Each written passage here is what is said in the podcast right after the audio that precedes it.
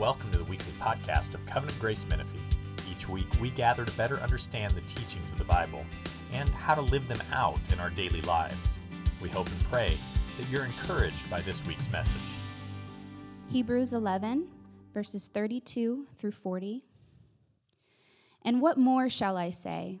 For time would fail me to tell of Gideon, Barak, Samson, Jephthah, of David and Samuel and the prophets who through faith conquered kingdoms, enforced justice, obtained promises, stopped the mouths of lions, quenched the power of fire, escaped the edge of the sword, were made strong out of weakness, became mighty in war, put foreign armies to flight.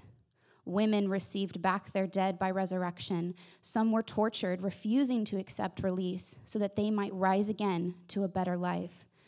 Others suffered mocking and flogging, and even chains and imprisonment.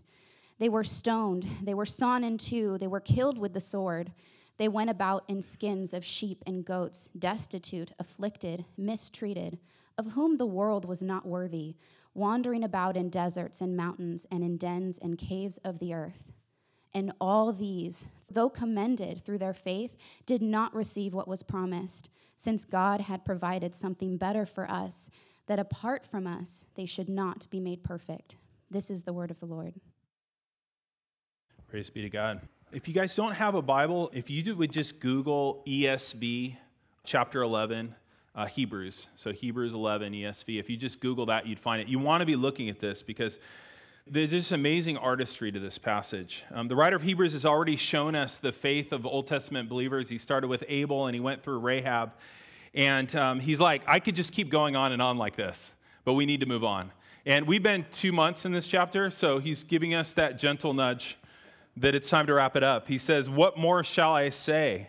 For time would fail me to tell of Gideon and Barak and Samson, Jephthah, David, Samuel, the prophets who conquered kingdoms, enforced justice, obtained promises, stopped the mouths of lions, quenched the power of fire escaped the edge of the sword, were made strong out of weakness, became mighty in war, put foreign armies to flight. Women received their dead back by resurrection. What he's showing here is that every time God's people were delivered, it was by faith. You know, they trusted God, they trusted his promises, and they were delivered. And look at the amazing variety of the ways they were delivered. It says, uh, by faith they conquered kingdoms. That would be warriors in this list, like, uh, like Barak and Gideon and Jephthah and Samson and David. And they enforced justice, and that would be the judges and the kings as they were bringing justice to the land. Um, it says they uh, stopped the mouths of lions. Who was that? Daniel, right? Daniel stopped the mouth of lions. He put in the lion den. It says that they quenched the power of fire. Who was that? Who was it? A brave soul. Come on. Yeah, Shadrach, Meshach, and Abednego. Remember, they wouldn't bow down to Nebuchadnezzar's idol and they were thrown in the fiery furnace and they were delivered alive and they didn't even smell like smoke. Or it says, uh, by faith, women received their dead back by resurrection. Do you guys, this is a tougher one. Who was that? You guys remember in the Old Testament? Old Testament, sorry. But you're right. What were you saying? Yeah, the widow, the widow of Zarephath, and her son had died, and Elijah raised her boy from the dead. And, uh, and these guys, they, they weren't delivered by their own righteousness. That's one thing to notice from this list. When you look at the list of people that he lists, it's very clear that they weren't, they weren't delivered by their own righteousness. Um, it, this list um, to the writer of Hebrews and to the readers, those who were steeped in the Hebrew scriptures, would know very well the sins of these people. In fact, as you read them, you might have thought, well, but there was that incident with, you know, right? Um, we think about Barak's cowardice, that he refused to go to battle without Deborah's help. Or Gideon, you know, his lack of faith when he asked for a sign after he was told by the angel of the Lord something. And then he was like, I'm going to need a sign for that, which, you know, you would think an angel telling you would be enough. Or Samson's obvious sexual sin and pride. I mean, you read Judges 13 through 16, and you're like, I don't see how this guy's a hero. Or uh, Samuel, actually, Samuel is really great, but what about, what about David? What about his adultery? What about his exploitation of um, Bathsheba and his murder of Uriah? And it actually doesn't mention any of their obvious sins and weaknesses. And I just think that's a really amazing thing about Hebrews 11 in general. He just mentions the faith they had in the Lord. And I think, as I brought up before, I think this really shows us how the Lord views us. how the Lord views us in Christ. He sees us in his son Jesus. If you're trusting in Jesus Christ, he sees you as in Christ. And so he's got a very similar story to tell about you with all the sin removed, with Christ's righteousness imputed to you, and just seeing you living by faith. Isn't that amazing? It's a beautiful thing. It's clear that the Lord didn't deliver these people because of their own righteousness. It wasn't that they were really great people and they needed some help and the Lord kind of was obligated to do it. No, they were rescued in spite of their sin you know, some of these guys, their sins are very obvious. Some of their sins were besetting sins that they dealt with over and over and over again. And yet the Lord didn't abandon them, and He's not going to abandon you either. So the Lord delivered His people by grace through faith. But this passage also shows us not only does God deliver His people by faith, but sometimes He allows them to suffer by faith. Did you guys notice the striking shift in verse 35? Did you guys notice it? Let me read it to you again and just listen for the shift that happens in this. It's so beautiful the way it's written. And what more shall I say? For time would fail me to tell of Gideon and Barak and Samson and Jephthah and David and Samuel and the prophets, who through faith conquered kingdoms, enforced justice, obtained promises, stopped the mouths of lions, quenched the power of fire, escaped the edge of the sword, were made strong out of weakness, became mighty in war, put foreign armies to flight. Women received their dead back by resurrection. Some were tortured, refusing to accept release so they might rise to a better life. Others suffered mocking and flogging, even chains and imprisonment. They were stoned, they were sawed in two, they were killed with the sword. They went about in skins of sheep and goats, destitute, afflicted, and mistreated of whom the world was not worthy, wandering in deserts and mountains and dens and caves of the earth. This is one of those places in Hebrews where you see just the amazing artistry of his writing. The fact that he doesn't have like a strong transition there. He shows all these ways that faith conquers and all the deliverances, and then it flows straight into all of this suffering. There's no strong transition there. There's not in the middle of verse 35, it doesn't say, but, or on the other hand, or for people that had less faith, this happened to them. Doesn't say any of that, right? What it's showing is that this is one unified picture of what living by faith looks like. God delivers us by faith, He also allows us to suffer by faith. And guys, we need this. As 21st century American Christians, we need this corrective because we tend not to think that the life of faith could look like this or that when we're suffering and things are going wrong, that God could really be at work in us, right? Do you guys wrestle with that? You know, we don't think that, like, if we're really faithful to the Lord, if we really believe, that these kind of things will happen to us. Guys, we're a very triumphalistic bunch, and it's our culture. We tend to think if we really had faith that we'd be the ones conquering kingdoms and enforcing justice and stopping the mouths of lions. And, and, and, God does do those things. God answers prayer. He delivers us mightily. He heals. He does all kinds of things. These things happen. God does act in those ways. But as American Christians, we really don't seem to have a category for what it looks like to be a faithful Christian and be tortured and refuse release or be destitute, afflicted, mistreated, homeless, right? You know, maybe for Bible people, we're like, oh yeah, Bible people could be really faithful to the Lord and all those terrible things could happen to them. Or your uh, church history heroes. You're like, oh yeah, for them. Or people in other countries, sure. You know, could be really faithful to the Lord and their lives could just be a wreck. But us, we're Americans. So we're exceptional. Somehow we believe that the Christian life is going to lead to only verses 32 through 35a. No verse 35b for us. And the worst forms of this, um, which you guys are aware of, is a thing called the prosperity gospel. It's a very American way of thinking. And the prosperity gospel says that it's God's will for you that He would prosper you in your finances, in your health, and in your relationships. His will is for you to prosper in your finances, your health, and your relationships. That's what the prosperity gospel teaches. That if you really had faith, God would bless you with money and health and happy relationships. And the key to get all that blessing is your faith. I hope no one edits out this clip and is like, they're like, he's teaching the prosperity gospel now. The key to it is faith, right? That if you believed enough, you know, this text says, by faith they conquered kingdoms and enforced justice, right? If you would have that faith, you're going to get all those things. And the examples of faith that they give always look like those first few verses of this passage, right? They're always people with great hair, you know, great teeth, perfect skin, going from strength to strength, right? And they're always so grateful to be so hashtag blessed, right? Because they're living by faith, right? But here's the thing, guys the prosperity gospel is a lie and it's cruel.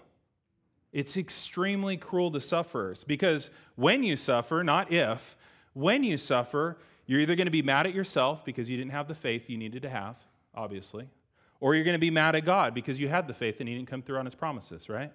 Either God lets you down or you let God down. And the other thing about the prosperity gospel is that when people suffer, they tend to be ashamed of their suffering, right?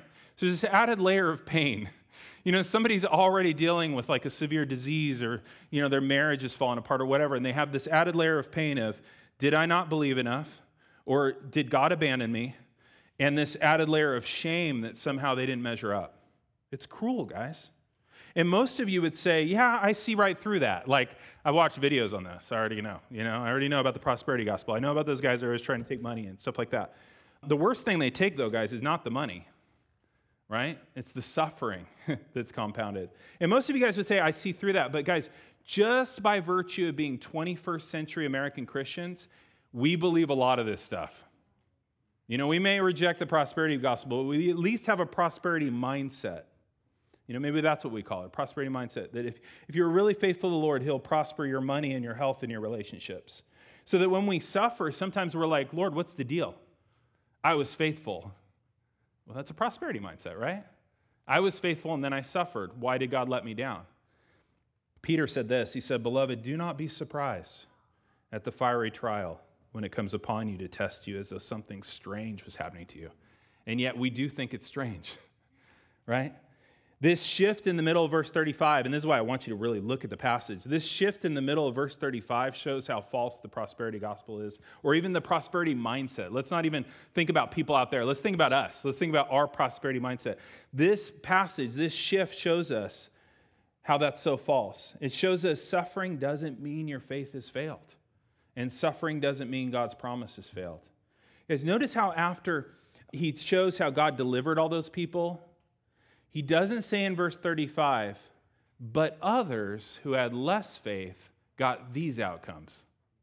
He doesn't say that, right? He's implying that in this whole passage, it's all the same faith, right? Um, verse 33 says, by faith, lists all the accomplishments of faith.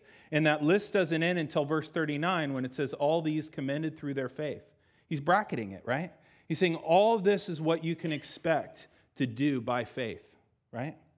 Sometimes God delivers his people from suffering by faith, and many of us have received that, right? Amazing answers to prayer, amazing providences where God has just come through and he's, he's, he's rescued us from all sorts of things. Sometimes God delivers his people from suffering by faith. Sometimes, guys, God sustains his people through suffering by faith. And that's what we see in the last half of this. And the original readers needed this, guys. The original readers, remember, they were Jewish Christians. They were Jews that had left Judaism because they believed Jesus was the Messiah, and that brought them a whole lot of suffering. Imagine these people. They, they left Judaism and then their life falls apart, right, as they're following the Messiah. They could easily start to think back to their history and think, well, you know, the Lord delivered David. And the Lord delivered Moses, and the Lord delivered our people and brought them out of Egypt, and all these things, right? And they could have started to think, why isn't the Lord delivering me? You know? Maybe I'm on the wrong path. You could see how they think they're on the wrong path, right? I mean, their finances weren't great, right? You know, with people stealing their stuff regularly and everything. Probably didn't have good finances. You know, their health had suffered since they kind of got beat up a lot, right? And you know what? They didn't have the happiest relationships. Seemed like everybody kind of hated them. You could see how they'd have these doubts, right? That maybe they were on the wrong path. I mean, where is the victorious Christian life for these people? The writer of Hebrews was showing them that suffering doesn't mean their faith has failed. And if you're in a place of suffering this morning, I just want you to be comforted by this passage that it doesn't mean your faith has failed. It says nothing about the quality of your faith that you're suffering this morning. It says nothing that there's a lack there. I mean, think about some of these people he describes here. Was it a lack of faith in Jeremiah's life that got him beat up and put in stocks? Good answer. If Zechariah would have stepped it up a bit and had a little more faith, would God have kept King Joash from stoning him? Tradition tells us that Isaiah is the one that was sawn in two. Not enough faith, maybe. Of course not, guys. This is like ridiculous, right? Faith does not prevent suffering, right? And believing that faith somehow prevents suffering, that if we really, really, really like squeeze our faith, you know, gland or whatever, and try and produce as much faith that somehow it'll keep us from suffering, is really just a vain attempt to try to control our own lives, right? I mean, life's scary. There's like a, there's a, endless amounts of terrible things that could happen to us at any moment, right? And this is a vain attempt to try and, like, instead of trusting in the God of providence and whatever He brings is something that He is going to work for our ultimate good, we try to trust in our own faith that somehow if I just, like, squeeze really hard and believe really hard, nothing bad will happen to me. It's a vain attempt, guys.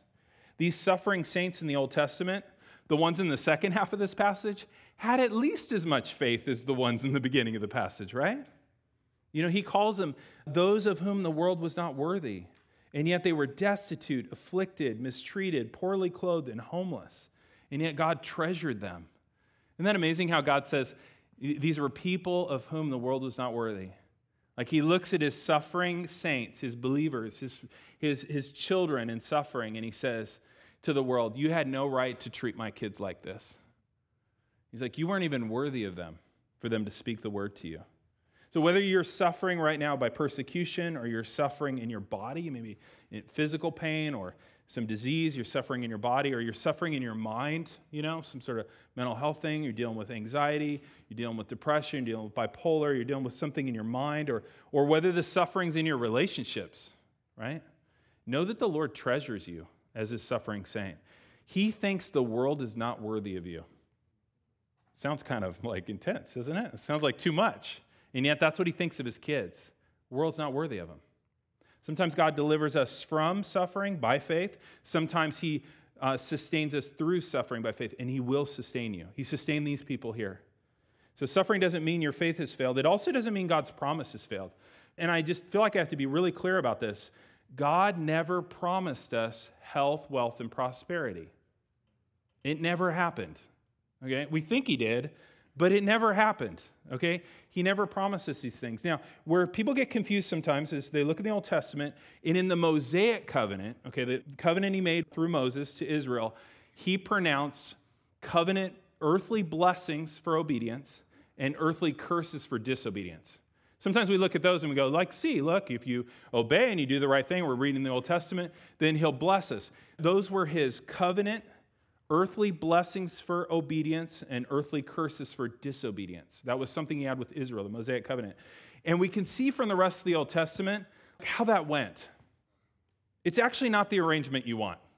You know, when you see them consistently getting like beat up and taken out of the land and people marauding them and all this stuff, these are all things that are happening because they were disobedient to the covenant and God's bringing earthly curses.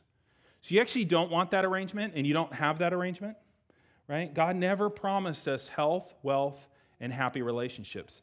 Now, Jesus did say, in this life you'll have tribulation. That's a promise, right? The word tribulation means, it's thlipsis, it means to squeeze. We all felt that, felt squeezed by suffering. He also promised that um, we should pick up our cross and follow him. But guys, we tend to believe it's only when we're delivered from suffering that God's really at work. You know, we'll pray that way, like, Lord, show up. I need you to really work here. And, and sometimes we feel like it's only the times when He comes and delivers us from suffering that God's really at work, or that's only the time He can really be glorified. You guys ever feel like that? He's glorified when He delivers me from suffering He's glorified when he, you know, shows up and delivers me. You know, when we get the healing or when the church fills a stadium or when we receive a promotion or when our marriage is great or when our kids are, you know, well adjusted and successful or at least slightly above average. We feel like God's at work, like he's being glorified in this, right? Guys, but what about when the disease worsens and our memories fail and ministry dries up and our marriage is lost? no one wants to talk about that, right? Or our kids are struggling. Is God at work then? Let me ask you this Does, does the suffering saint glorify God any less than the successful one? Like our American Christianity says the successful one's glorifying God, right? Going from strength to strength, the suffering one's not. But I'll tell you guys, just from experience, aside from scripture, from experience, seeing the way you guys, some of you guys, are trusting God in the midst of a broken marriage or a prodigal kid or physical pain or financial loss, like it's clear that you're glorifying God in this. It's clear that God's at work in your life. You know, guys, the book of Hebrews is Jesus is better, right? When you suffer faithfully and God sustains you through it, it shows that Jesus is better, right? Your faith, you know, in the face of death shows that Jesus is better than life. You know, your faith in the face of uh, bankruptcy shows that Jesus is better than money. You know, your faith in the face of sickness shows that Jesus is better than health. Like he's showing the world that. He's at work in that. He's being glorified in that. Your faith in loneliness shows that Jesus is the best of all companions. Your suffering, your faithful suffering, the way he sustains you, is showing what Hebrews says, which is Jesus is better. Amen? That glorifies God, right? So the Lord often does his best work that way. I mean, how many of you guys can, can look back on your life? Maybe some of this is too soon, but stuff further back in your life where you can go, like, God did his best work in me through affliction, right? I think if we, look back, you know, maybe it's too fresh now, but we can look back on some, some things he's done in our life and we can say he's done his best work then. Jesus put it this way listen to this. Truly, truly, I say to you, unless a grain of wheat falls into the ground and dies, it remains alone. But if it dies, it bears much fruit. So he's talking about a life as a seed. He's saying the way that we're fruitful is by dying, right? The seed has to die. It's when we die to ourselves that we bear fruit. It's when we die to our own security. That's what suffering does, right? It makes you die to your, secure, your own security. It makes you die to your comfort, die to your control. Like, you guys know this, that that's when your life has been the most fruitful for Christ. You know, he says, if a seed is alone, it does nothing for anyone, but when it dies, it bears much fruit. That seed is our, our dying. We bless others by having losses, actually. And we see that most brightly in who? In Jesus Christ, right? We see it most brightly in him. When did Jesus' life glorify God most? You know, you think about his life and you think there was a lot of his life that was like, wow, you know? But he actually didn't glorify God most when he could like win any debate or when he could do any miracle or um, when he could, you know, escape any attacker right? It was when he trusted his Father and he laid down his life. That was the ultimate work of God. It was when Jesus wasn't delivered. It was when he accepted torture, refusing release to be raised to a better life. It was when he was mocked and flogged. It was when he was destitute, afflicted, and mistreated, right? Jesus, the man of whom the world was not worthy, that man took our sin on the cross for us to one day turn all of our sufferings to glory. Amen? And uh, his sufferings were turned to glory when? In his resurrection and ascension. But notice that Jesus' pattern of life was cross, then crown. It was suffering, then glory, right? That's the pattern. Our problem is we expect the glory now, don't we? We're like, we hear cross, then crown. We're like, no, no, no, no, no. Let's do the crown now, right? We hear suffering then glory, and we don't like that. Martin Luther, the reformer, he called this the theology of glory. The theology of glory is the idea that you get all the healing and deliverance and prosperity now. That's a theology of glory. And he said, what we need is we need a theology of the cross. We need to understand more and more in our hearts, and not only just to believe it and accept it, but even to rejoice in the fact that it's cross then crown. That somehow God's going to work amazingly through our dying that he's going to work amazingly through our suffering and our loss. He said we need a theology of the cross, not a theology of glory. You guys remember when Jesus uh, tells his disciples, probably not for the first time, that he was going to die on the cross? You guys remember what Peter did? Remember his response? It says, And Peter took him aside and rebuked him. That's probably a bad idea. Peter took Jesus aside and rebuked him, saying, Far be it from you, Lord, this shall never happen to you. Right? He didn't like the sound of that. He's like, no, no, your crown, that's what you deserve. Right? And he was right, but that's not what he was going to do first. And what did Jesus say? He turned to Peter and he said, Get behind me, Satan. You're a hindrance to me, for you're not setting your mind on the things of God, but on the things of man. Peter had a theology of glory, right? He needed a theology of the cross. And in the next verse, Jesus gives him a theology of the cross. He says this If anyone would come after me, he must deny himself, take up his cross, and follow me. Forever would save his life will lose it, and whoever loses it for my sake will find it. It's cross then crown, it's suffering and then glory. And, and, we see this, right? We see this all through the Gospels. We see it all through like everyone except for one of the apostles was brutally killed, right? There's a pattern here of cross then crown, suffering then glory. And the, the glory is in verse 39. Take a look at it. Go back to Hebrews 11, verse 39. This is the coming glory. He says this and all these, and he's talking about everyone in Hebrews 11, all these, though commended through their faith, did not receive what was promised, since God had provided something better for us, that apart from us, they should not be made perfect. Now, we looked at this in the beginning of Hebrews 11, but it's interesting what he says about these Old Testament believers. He says they've, they've gone, they've gone off to be with the Lord, right? They're in heaven. And then he says this, really interesting. He says that they still haven't received what is promised. They still haven't been made perfect. And you're like, okay, well, what have they not received? You know?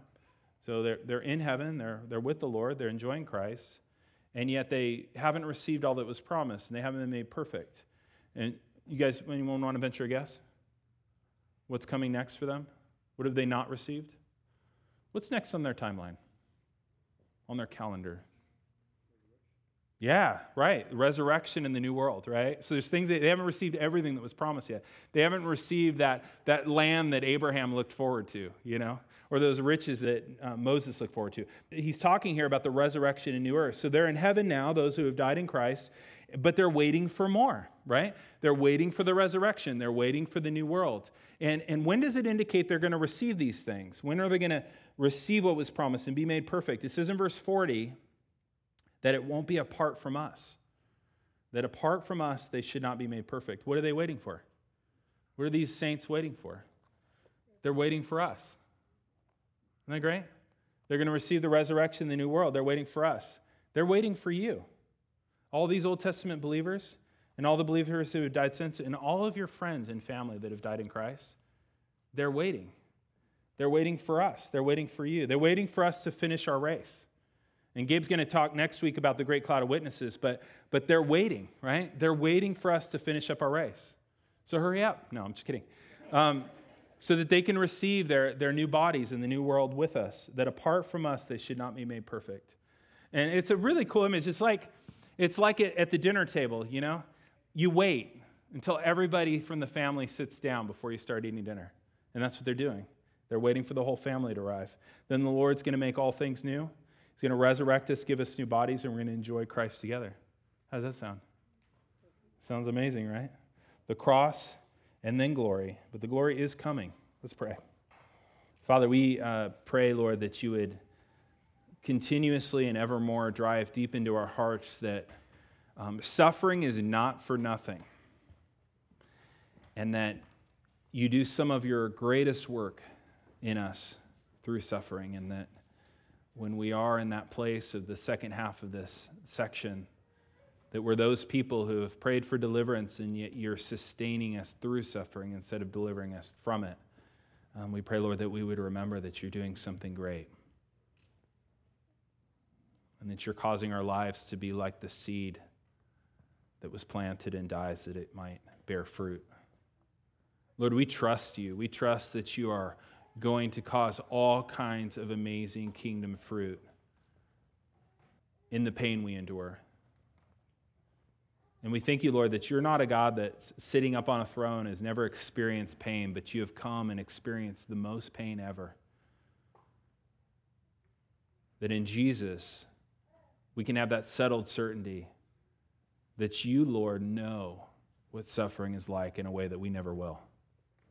We thank you, Lord, that you have sent your Son to die for our sins, to turn all of our agony to glory. I pray, Lord, that this just strengthens us. This gives us joy. This gives us hope. This gives us boldness. This gives us courage. This gives us a deep sense of gratitude to you. Lord, your plans are perfect, your ways are perfect. And we pray that, like all the saints that we've learned about in, in Hebrews 11, that you would cause us by faith to trust you and trust in your promises. And we pray this in Jesus' name. Amen.